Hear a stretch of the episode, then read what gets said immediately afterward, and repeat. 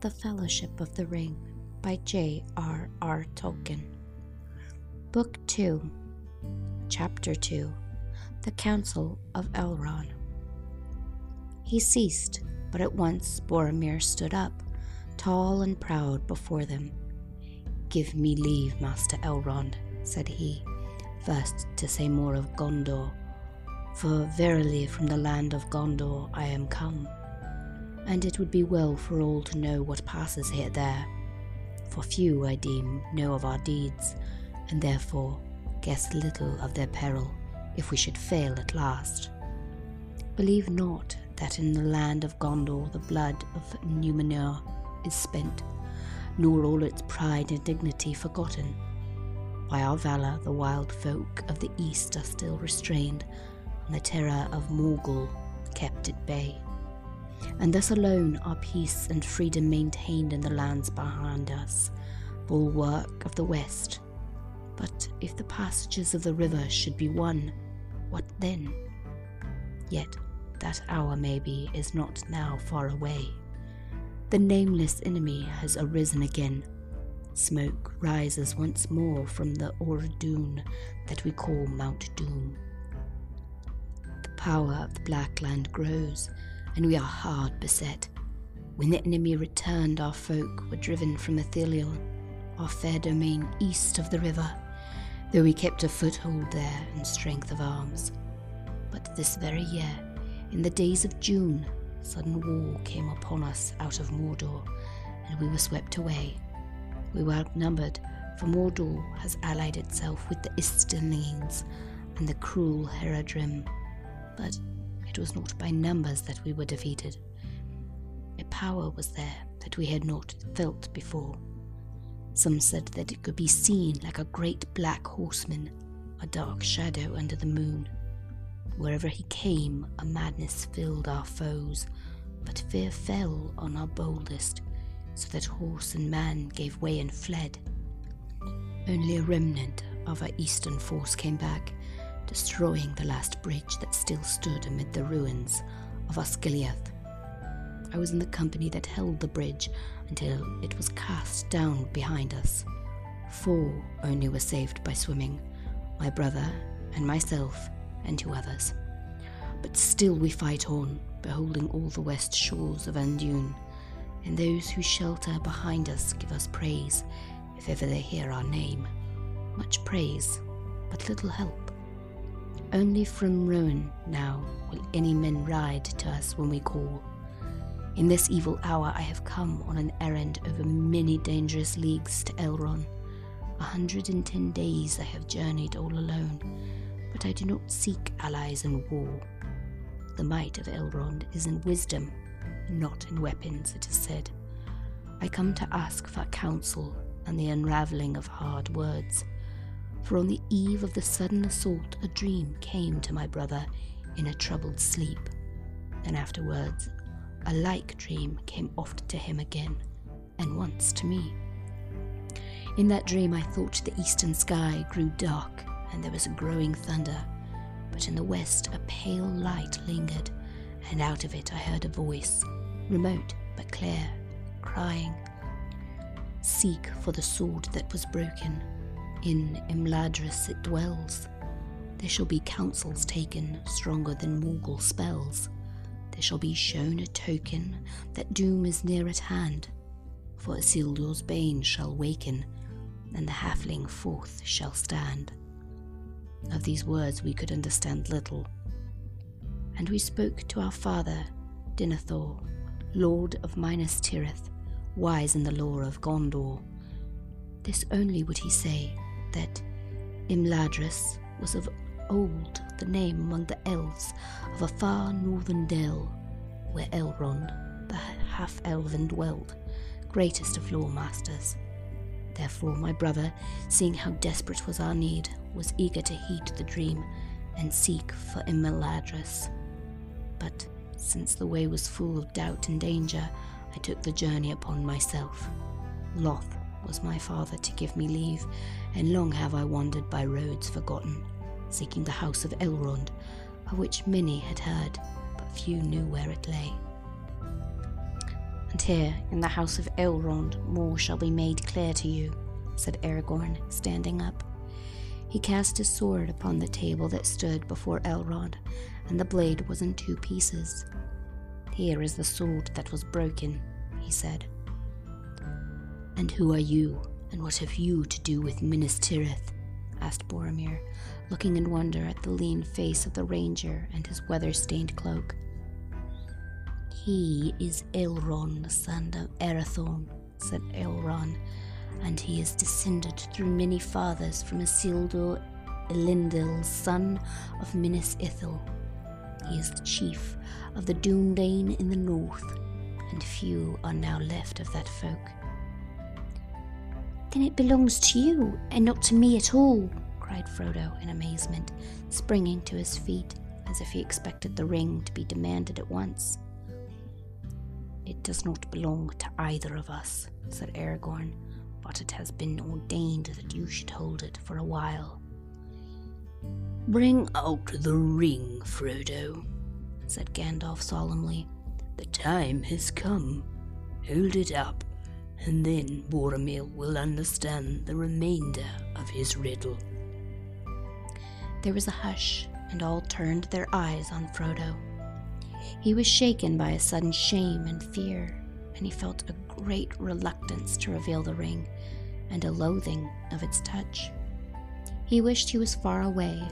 The ring gleamed and flickered as he held it up before them in his trembling hand. Behold, Isildur's bane, said Elrond. Boromir's eyes glinted as he gazed at the golden thing. The halfling, he muttered. Is then the doom of Minas Tirith come at last? But why then should we seek a broken sword? The words were not the doom of Minas Tirith, said Aragorn, but doom and great deeds are indeed at hand. For the sword that was broken is the sword of Elendil that broke beneath him when he fell. It has been treasured by his heirs when all other heirlooms were lost. For it was spoken of old among us that it should be made again when the ring, Isildur's bane, was found. Now you have seen the sword that you have sought. What would you ask? Do you wish for the house of Elendil to return to the land of Gondor? I was not sent to beg any boon, but to seek only the meaning of a riddle, answered Boromir proudly. Yet we are hard pressed, and the sword of Elendil would be a help beyond our hope, if such a thing could indeed return out of the shadows of the past. He looked again at Aragorn, and doubt was in his eyes. Frodo felt Bilbo stir impatiently at his side. Evidently, he was annoyed on his friend's behalf. Standing suddenly up, he burst out All that is gold does not glitter, not all those who wander are lost. The old that is strong does not wither, deep roots are not reached by the frost. From the ashes a fire shall be woken, a light from the shadows shall spring. Renewed shall be blade that was broken, the crownless again shall be king. Not very good, perhaps, but to the point, if you need more beyond the word of Elrond. If that was worth a journey of a hundred and ten days to hear, you had best listen to it. He sat down with a snort. I made that up myself, he whispered to Frodo, for the Dunedain, a long time ago when he first told me about himself. I almost wish that my adventures were not over, and that I could go with him when his day comes. Aragorn smiled at him. Then he turned to Boromir again. For my part, I forgive your doubt, he said. Little do I resemble the figures of Elendil and Isildur as they stand carven in their majesty in the halls of Denethor. I am but the heir of Isildur, not Isildur himself. I have had a hard life and a long, and the leagues that lie between here and Gondor are a small part in the count of my journeys. I have crossed many mountains and many rivers, and trodden many plains, even into the far countries of Rhûn and Harad, where the stars are strange. But my home, such as I have, is in the north.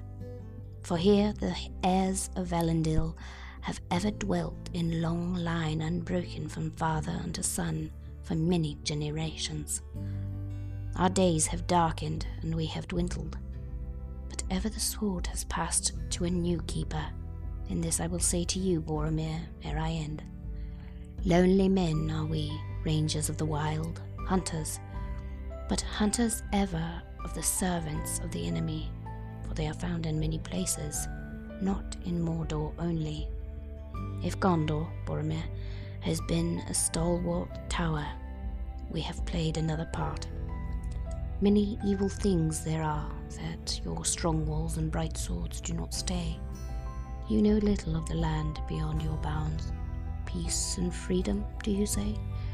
The North would have known them little but for us. Fear would have destroyed them. But when dark things come from the houseless hills or creep from sunless woods, they fly from us. What roads would any dare to tread? What safety would there be in quiet lands, or in the homes of simple men at night, if the Dunedain were asleep, or were all gone into the grave? And yet, less thanks have we than you. Travellers scowl at us, and countrymen give us scornful names. Strider, I am to one fat man who lives within a day's march of foes that would freeze his heart, or lay his little town in ruin if he were not guarded ceaselessly. Yet we would not have it otherwise. If simple folk are free from care and fear, simple they will be, and we must be secret to keep them so. That has been the task of my kindred, while the years have lengthened and the grass has grown. But now the world is changing once again. A new hour comes. Isildur's bane is found. Battle is at hand. The sword shall be reforged. I will come to Minas Tirith. Isildur's bane is found, you say, said Boromir.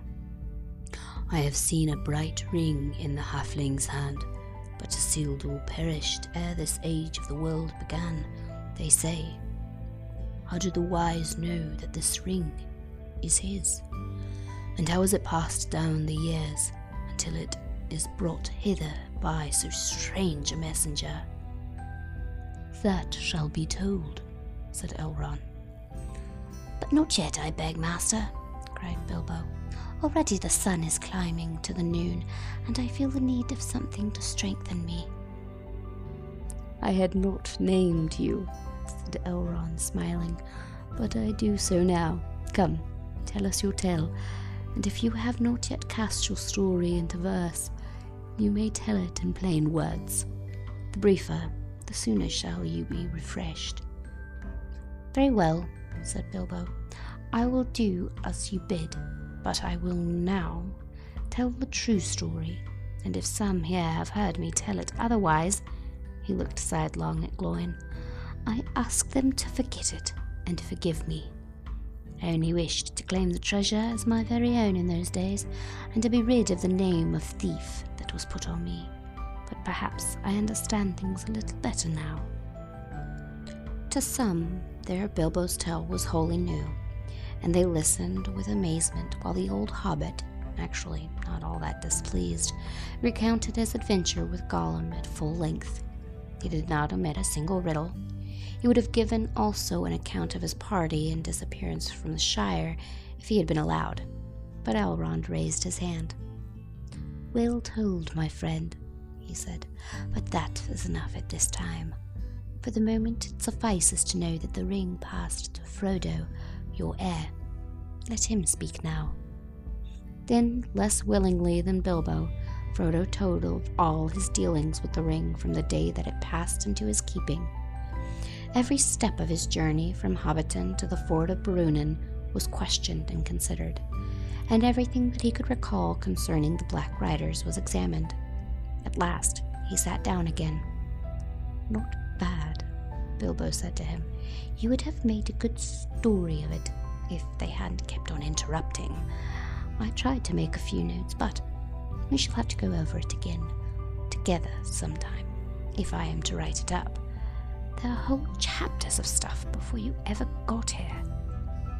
Yes, it made quite a long tale, answered Frodo, but the story still does not seem complete to me. I still want to know a good deal, especially about Gandalf. Galdor of the Havens, who sat nearby, overheard him. You speak for me also, he cried, and turning to Elrond, he said, The wise may have good reason to believe that the Halfling's Trove is indeed the great ring of long debate, unlikely though that may seem to those who know less. But may we not hear the proofs? And I would ask this also what of Saruman? He has learned in the lore of the rings, yet he is not among us. What is his counsel if he knows the things that we have heard?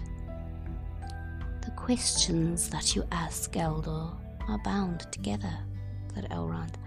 I had not overlooked them, and they shall be answered. But these things it is the part of Gandalf to make clear, and I call upon him last, for it is the place of honour, and in all this matter he has been the chief. Some, Galdor, said Gandalf, would think the tidings of Gloin and the pursuit of Frodo proof enough that the halfling's trove is a thing of great worth to the enemy. Yet it is a ring. What then? The nine the Nazgul keep, the seven are taken or destroyed. At this, Gloin stirred, but did not speak.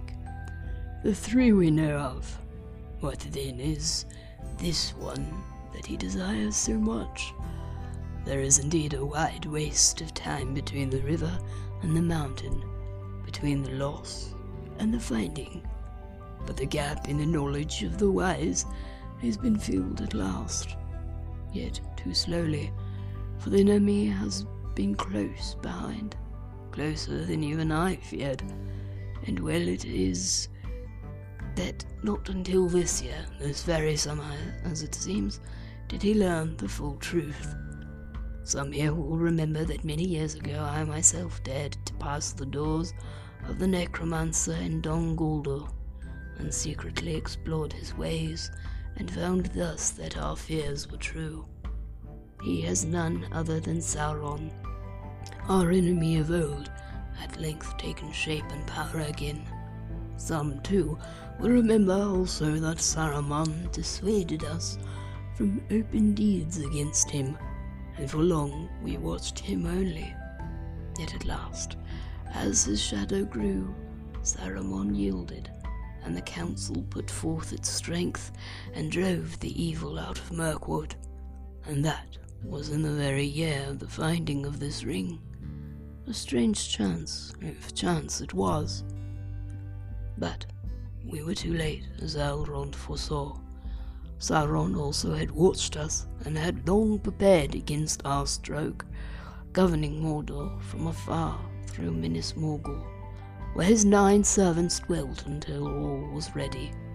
Then he gave way before us, but only feigned to flee, and soon came to the Dark Tower and openly declared himself. Then for the last time the council met, for now we learned that he was seeking ever more eagerly for the One. We feared then that he had some news of it that we knew nothing of, but Saruman said nay, and repeated what he had said to us before, that the One would never again be found in Middle-earth.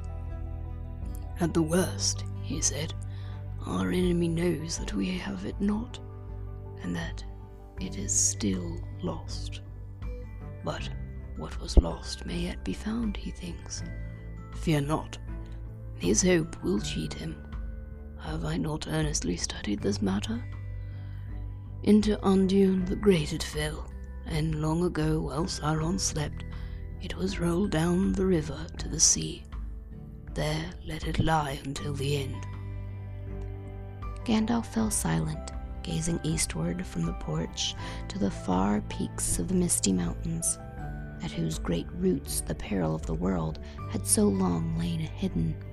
He sighed. There I was at fault, he said. I was lulled by the words of Saruman the Wise. But I should have sought for the truth sooner, and our peril would now be less. We were all at fault, said Elrond, and but for your vigilance, the darkness, maybe, would already be upon us. But say on. For the first my heart misgave me, against all reason that I knew, said Gandalf, and I desired to know how this thing came to Gollum, and how long he had possessed it. So I set a watch for him, guessing that he would ere long come forth from his darkness to seek for his treasure. He came, but he escaped, and was not found. And then, alas, I let the matter rest, watching and waiting only, as we have too often done. Time passed with many cares until my doubts were awakened again to sudden fear. Whence came the hobbit's ring? What, if my fear was true, should be done with it? Those things I must decide, I spoke yet of my dread to none, knowing the peril of an untimely whisper if it went astray. In all the long wars of the Dark Tower, treason has ever been our greatest foe. That was seventeen years ago. Soon I became aware that spies of many sorts, even beasts and birds, were gathering around the Shire, and my fear grew. I called for the help of the Dúnedain, and their watch was doubled, I opened my heart to Aragorn, the heir of Isildur. And I, said Aragorn, counselled that we should hunt for Gollum, too late though it may seem. And since it seemed fit that Isildur's heir should labour to repair Isildur's fault, I went with Gandalf on the long and hopeless search. Then Gandalf told how they had explored the whole length of Wilderland, down even to the mountains of Shadow and the fences of Mordor. There we had rumour of him, and we guessed that he dwelt there long in the dark hills, but we never found him, and at last I despaired. And then, by despair, I thought again of a test that might make the finding of Gollum unneeded. The ring itself might tell if it were the one. The memory of words at the council came back to me. Words of Saruman, half heeded at the time. I heard them now clearly in my heart. The nine, the seven, and the three, he said, had each their proper gem. Not so the one. It was round and unadorned, as it were one of the lesser rings, but its maker set marks upon it the skilled maybe could still see and read. What those marks were, he had not said. Who now would know? The Maker and Saruman? But great though his lore may be, it must have a source. What hand save Sauron's ever held this thing ere it was lost? The hand of a Isildur alone. With that thought, I forsook the chase and passed swiftly to Gondor. In former days, the members of my order had been well received there, but Saruman's most of all. Often he had been for long the guest of the lords of the city. Less welcome did the Lord Denethor show me than, than of old, and grudgingly he permitted me to search among his hoarded scrolls and books. If indeed you look only, as you say, for records of ancient days and the beginnings of the city, read on. For to me, what was is less dark than what is to come, and that is my care. But unless you have more skill even than Saruman, who has studied here long, you will find naught that is not well known to me, who am master of the lore of this city. So said Denethor, and yet there his halls many records that few even of the lore masters now can read, for their scripts and tongues have become dark to later men. In Boromir, there lies in Minas Tirith still, unread, I guess, by any save Saruman and myself since the kings failed, a scroll that Isildur made himself. For Isildur did not march away straight from the war in Mordor, as some have told the tale. Some in the north, maybe, Boromir broke in. All know in Gondor that he went first to Minas Anor and dwelt a while with his nephew Meneldil, instructing him before he committed to him the rule of the South Kingdom. In that time he planted there the last sapling of the white tree in memory of his brother. But in that time also he made this scroll, said Gandalf. And that is not remembered in Gondor, it would seem, for this scroll concerned the ring, and thus wrote Isildur therein. The great ring shall go now to be an heirloom of the North Kingdom, records of it shall be left in Gondor, where also dwells the heir of Elendil, lest a time come when the memory of these great matters shall grow dim. And after these words Isildur described the ring such as he found it. It was hot when I first took it, hot as a gleed, and my hand was scorched, so that I doubt if ever again I shall be free of the pain of it. Yet, even as I write, it is cooled, and it seemeth to shrink, though it loseth neither its beauty nor its shape. Already the writing upon it, which at first was so clear as red flame, fadeth, and is now only barely to be read. It is fashioned in an elven script of Eregion, for they have no letters in Mordor for such subtle work, but the language is unknown to me. I deem it to be a tongue of the Black Land, since it is foul and uncouth. What evil it saith I do not know, but I trace here a copy of it, lest it fade. Beyond recall, the ring misseth, maybe, the heat of Sauron's hand, which was black and yet burned like fire, and so Gil-galad was destroyed, and maybe, were the gold made hot again, the writing would be refreshed. But for my part, I will risk no hurt to this thing. Of all the works of Sauron, the only fair. It is precious to me, though I buy it with great pain. When I read these words, my quest was ended, for the traced writing was indeed, as Isildur guessed, in the tongue of Mordor and the servants of the tower, and what was said therein was already known. For in the day that Sauron put on the one, Celebrimbor, maker of the three, was aware of him, and from afar he heard him speak these words, and so his evil purposes were revealed. At once I took my leave of the Denethor, and even as I went northward, messages came to me out of Lorien that Aragorn had passed that way, and that he had found the creature called Gollum. Therefore, I went first to meet him and hear his tale. Into what deadly perils he had gone alone I dared not guess.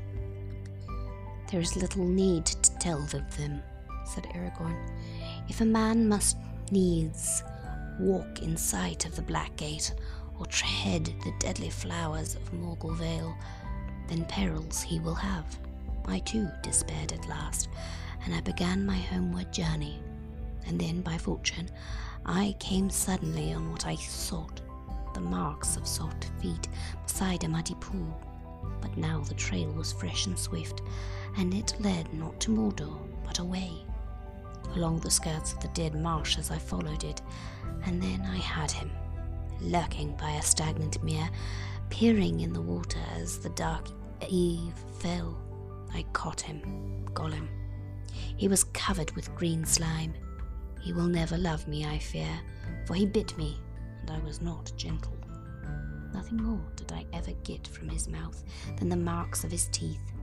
I deemed it the worst part of all my journey, the road back, watching him day and night, making him walk before me with a halter on his neck, gagged until he was tamed by lack of drink and food, driving him ever towards Mirkwood. I brought him there at last and gave him to the elves, for we had agreed that this should be done, and I was glad to be rid of his company, for he stank. For my part, I hope never to look upon him again. But Gandalf came and endured long speech with him. Yes, long and weary, said Gandalf, but not without profit. For one thing, the tale he told of his loss agreed with that which Bilbo has now told openly for the first time. But that mattered little, since I had already guessed it. But I learned then first that Gollum's ring came out of the great River nigh to the Gladden fields, and I learned also that he had possessed it long, many lives of his small kind. The power of the ring had lengthened his years far beyond their span, but that power only the great rings will. And if that is not proof enough, Galdor, there is the other test that I spoke of. Upon this very ring which you have here seen held aloft, round and unadorned, the letters that Isildur reported may still be read, if one has the strength of will to set the golden thing in the fire a while. That I have done, and this I have read. Ashnazag Durbal Tulak, Ashnazag Gimbal Tu, Ashnazag Thrakululku Ag, Burzum Ishi Krimpul Taldu. The change in the wizard's voice was astounding. Suddenly, it became menacing, powerful, harsh as a stone. A shadow seemed to pass over the high sun, and the porch for a moment grew dark all trembled, and the elves stopped their ears. Never before has any voice dared to utter words of that tongue in Imladris, Gandalf the Grey, said Elrond, as the shadow passed and the company breathed once more. And let us hope that none will ever speak it here again, answered Gandalf. Nonetheless, I do not ask your pardon, Master Elrond, for if that tongue is not soon to be heard in every corner of the West, then let all put doubt aside that this thing is indeed, what the wise have declared, the treasure of the enemy, fraught with all his malice. And in it lies a great part of his strength of old. Out of the black years come the words that the smiths of Eregion heard, and knew that they had been betrayed. One ring to rule them all, one ring to find them, one ring to bring them all, and in the darkness bind them. Know also, my friends, that I learned more yet from Gollum. He was loth to speak, and his tale was unclear, but it is beyond all doubt that he went to Mordor, and there all that he knew was forced from him. Thus, the enemy knows now that the one is found, that it was long in the Shire, and since his servants have pursued it almost to your door, he soon will know, already he may know, even as I speak, that we have it here.